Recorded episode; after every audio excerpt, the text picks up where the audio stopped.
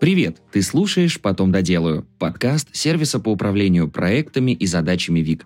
У микрофона ведущий подкаст Илья Вахмистров, и мы продолжаем разговаривать с тобой о том, как укладываться в дедлайны, работать в команде и быть лучше.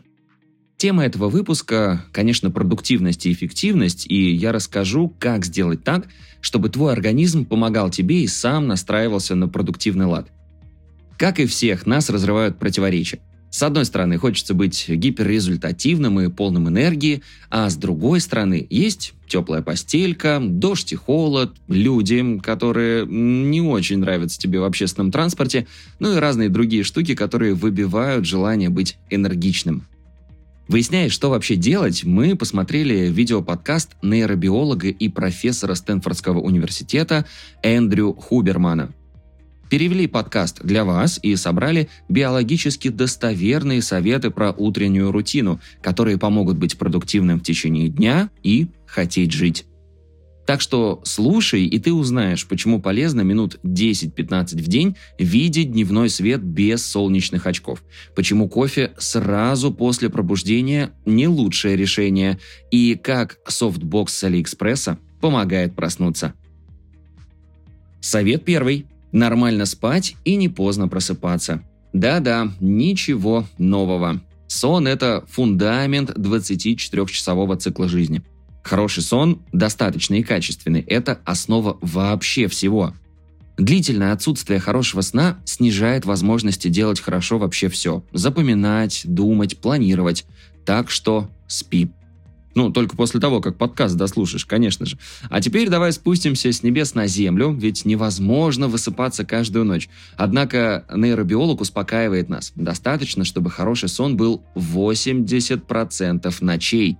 И дает нам индульгенцию не спать остальные 20 ночей, но по хорошей причине – ну и чтобы все химические процессы в организме работали нормально, желательно просыпаться пораньше. То есть не залеживаться до трех часов дня, а вставать где-то с рассветом солнца.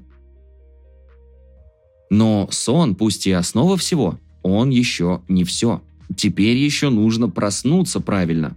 Совет второй. После пробуждения как можно скорее иди смотреть на дневной свет – чтобы понять этот совет, следует понимать свое тело как систему внутренних часов, работающих в связке.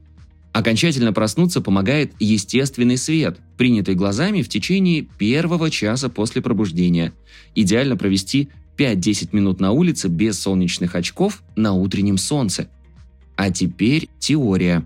В глазу на сетчатке есть клетки со сложным названием – меланопсиновые ганглиозные – когда после пробуждения в глаза попадает свет, эти клетки посылают сигнал в гипоталамус и говорят мозгу «Так, просыпаемся, просыпаемся и запускаем таймер для высвобождения мелатонина». Этот гормон потом помогает уснуть.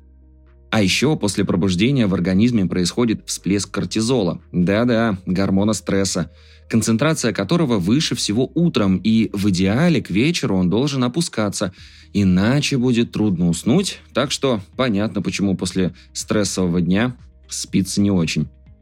Кортизол повышает температуру тела, поэтому мы просыпаемся. А еще он формирует боевое настроение и фокус внимания – если просыпаться сильно позже начала светового дня, то весь этот шибко умный график сдвигается. А вот отсюда тревожность, депрессивное состояние и сложности со сном.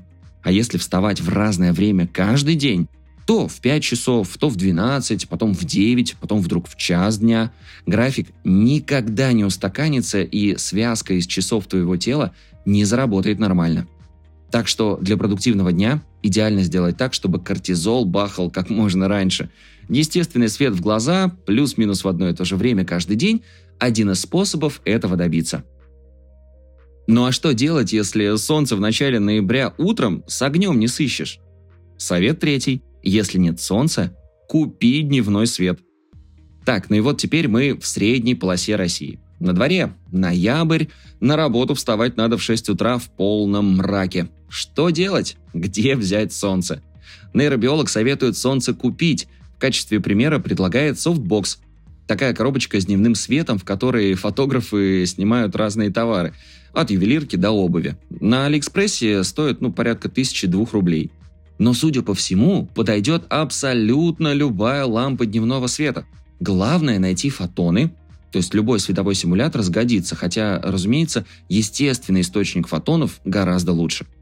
А как только появится возможность, ну и, конечно, появившаяся из-за горизонта солнце, надо срочно выходить на улицу. Хоть э, под какой угодно дневной свет, пусть он и за облаками. А если лето на дворе, то вообще тут никаких оправданий быть не должно. На улицу и по возможности без солнечных очков.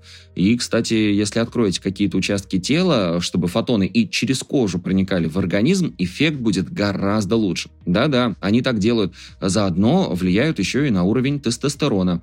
Короче говоря, летом обязательно выходи гулять в футболочке или маечке, и будет тебе заряд сил. Совет четвертый. Не пей кофе сразу после пробуждения. Да, этот прекрасный первый сюрб горячего кофе с утра вроде бы единственное, что может разбудить человека, сидящего и смотрящего на искусственную лампочку дневного света. Но лучше сдержаться. Здесь мы имеем дело с обменом вещества, которое называется аденозин. Он копится днем, особенно когда мозг активно работает, достигает пика к моменту отхода ко сну – а во сне и какое-то время после пробуждения выводится из организма. Считается, что аденозин участвует в подавлении бодрости и запуске сна. Кофеин в связке сложных химических процессов блокирует естественное снижение аденозина. Угу. То есть да, кофеин взбодрит нервную систему, но когда он закончит действие, организм вернется к аденозину и продолжит его снижать. И ты почувствуешь вялость, знакомую многим полуденную разбитость. Хотя, кстати, не у всех так, но если у тебя бывает это вялое состояние к середине дня после утреннего кофе, скорее всего, это все и есть аденозин, который не до конца вывелся из твоего организма. Короче, Попробуй в качестве эксперимента не пить кофе сразу после пробуждения, пока смотришь на софтбокс. Ну выдержи хотя бы час, а лучше полтора. А вот потом уже иди и заваривай себе крепкий кофеек. Совет пятый. Сделай тренировку и облейся холодной водой, если, конечно, получится себя заставить. Совет не для слабонервных. Ну а что делать? Тут все про тот же аденозин. Очиститься от него эффективнее и быстрее помогает как раз физическая активность. Этот финт спасает и от полуденной разбитости, не говоря о других преимуществах, а именно выработка дофамина и эндорфина.